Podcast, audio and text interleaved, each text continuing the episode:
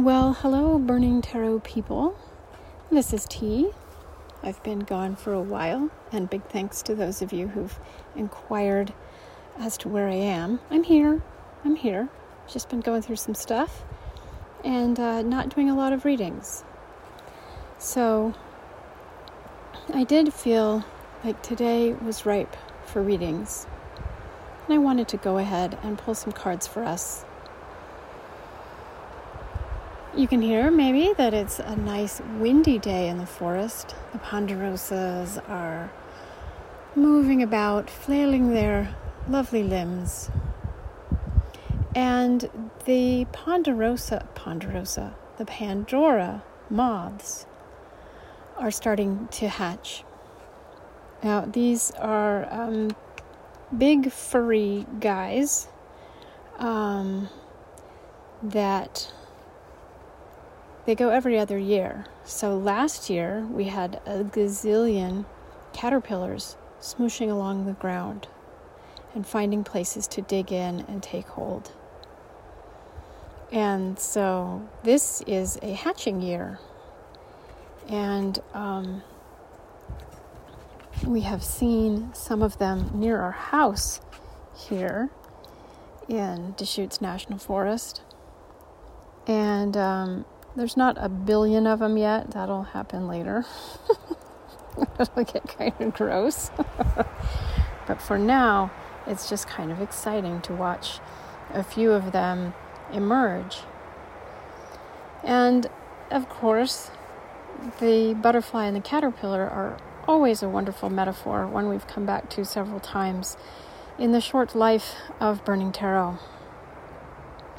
But I noticed, you know, I saw one come out and um, with its sticky wings, you know, just freshly birthed out of its own cocoon.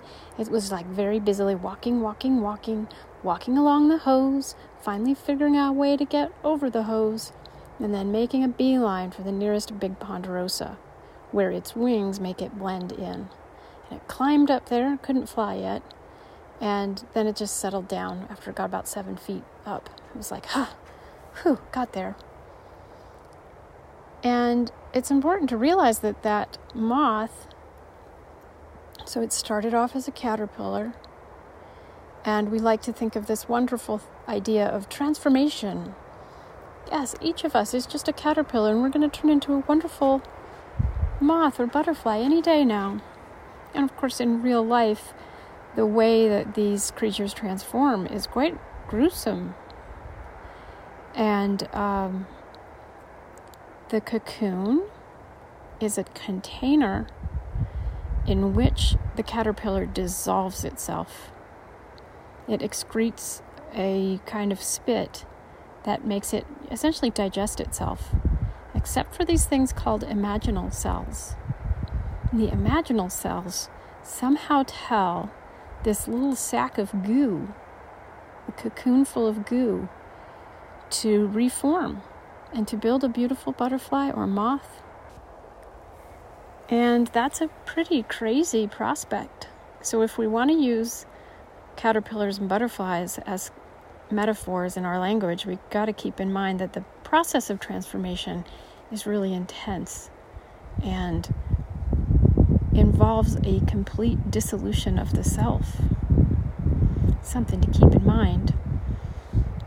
My son excitedly showed me one of these Pandora moths right when it was coming out of its cocoon on our house yesterday. And we excitedly watched it and we said, it seems like something is wrong with its wings. And they were really gooey and they were not coming out and functioning and they looked oddly shaped. I went back today and there's a very happy, healthy looking butterfly being born right next to that one. But that one that we saw, it's dead. It didn't make it through the transformation. And that's a rather sobering thing to contemplate. And it, it works in with the cards that we've drawn for today. The primary card, the card that says, what's it all about? What's something that some of us who listen to, or perhaps do the talking of, this very podcast, what are we experiencing that needs to be looked at? we're experiencing the Ten of Swords. This is not a fun card. This, this is a creature who is pinned to the earth. This is a human who has been lanced with ten swords that are pinning him to the earth. There is a black sky with a little bit of hint of light underneath. We know that um, after something terrible comes something good. I asked the tarot cards, and we're using the uh, Centennial edition of the Smith-Rider-Waite, illustrated by Pamela Colman Smith. Um, I was like, what is the underlying issue? What has brought us to this abject state? Kaboom, it's the Tower. So one thing we might be experiencing is uh, a very personal sense of being pinned to the earth, and maybe without recognizing that an impersonal, vast force has helped bring us to this state or this feeling. In everybody's case, I would say we there's plenty to suggest that we have social unrest, political division, and a pandemic. Just to name a couple of the large tower-like things that are looming over our individual and collective consciousness and unconscious. So the cards are saying, look to the larger catastrophe.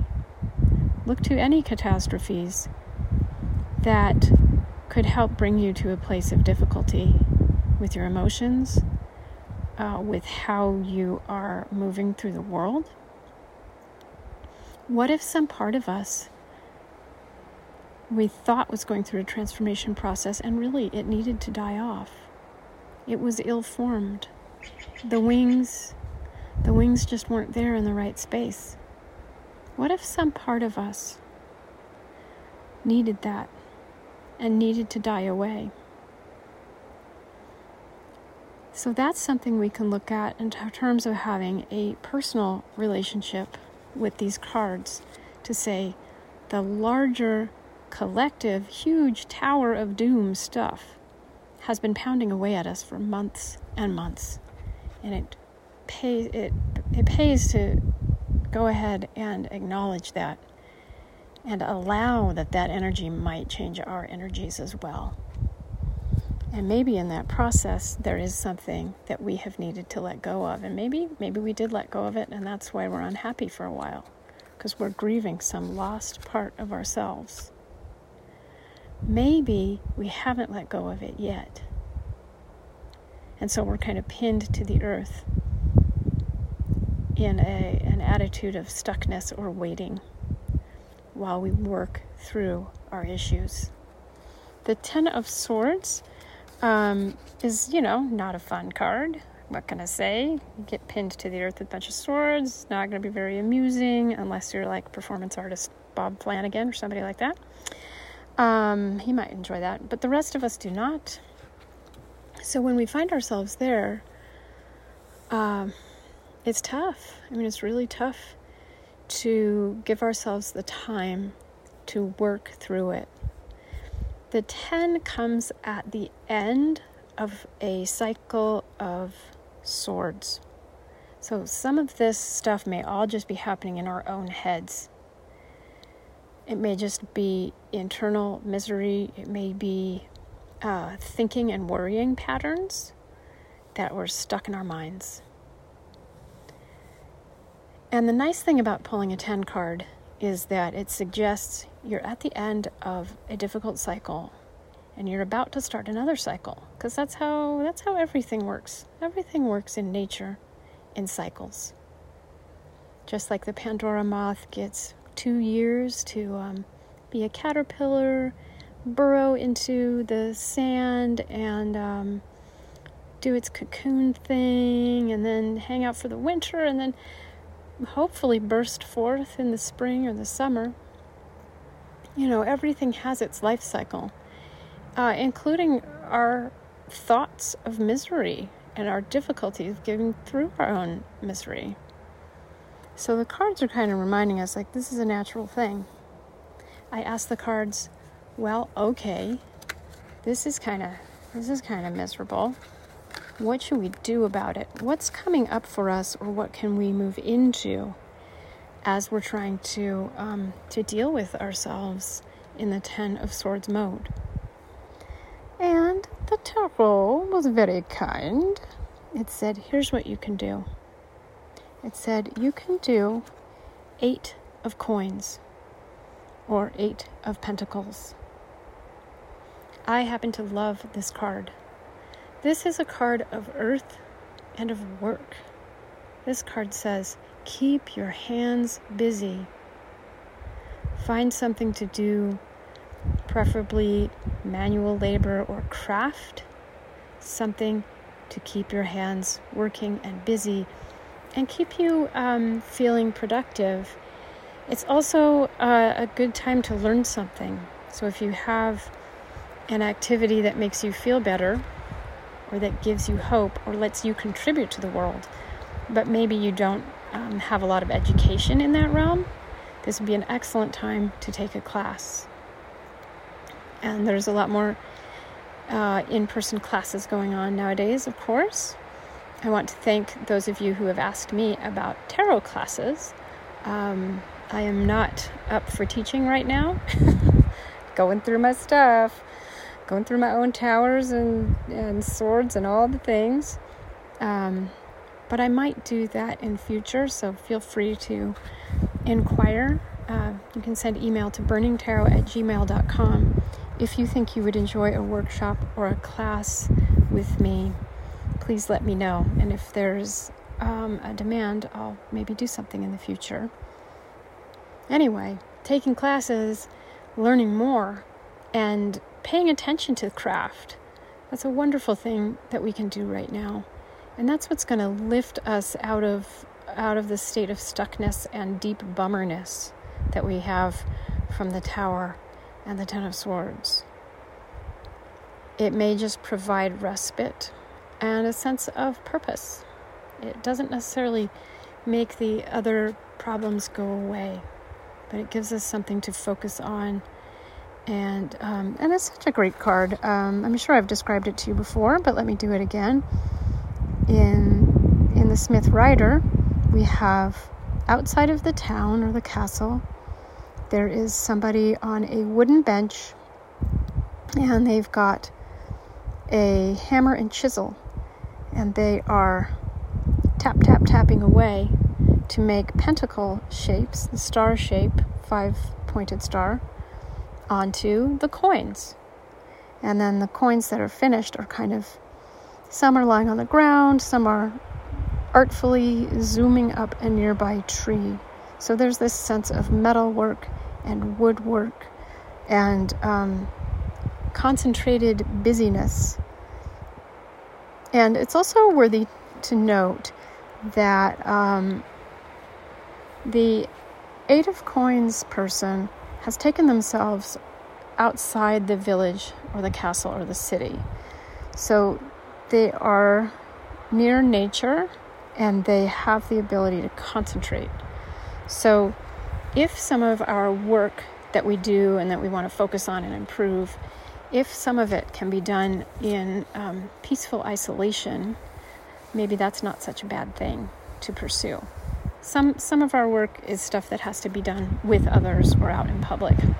But part of part of what's gained in this card is that concentration, uh, which solitude can definitely help with. So there you go. I'm gonna um, I'm gonna go look at this uh, this other Pandora moth and see how it's doing. Oh, it's still there with its stripy, fat body and its wings. How you doing there? You ready to come out yet? Maybe not yet. Well, it's pretty impressive. I'll try to, maybe I can take a picture. Um, and I'm gonna spend a moment with the one that didn't make it and allow some, um, allow some grief. Because that comes with these heavy cards that we started out with. Uh, allowing for grief can be hard.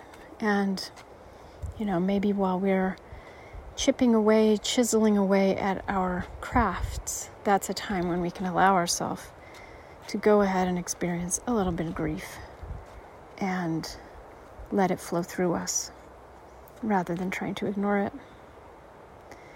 Well, these lovely Pandoras and I wish for you a lovely week or two in the land of Burning Tarot.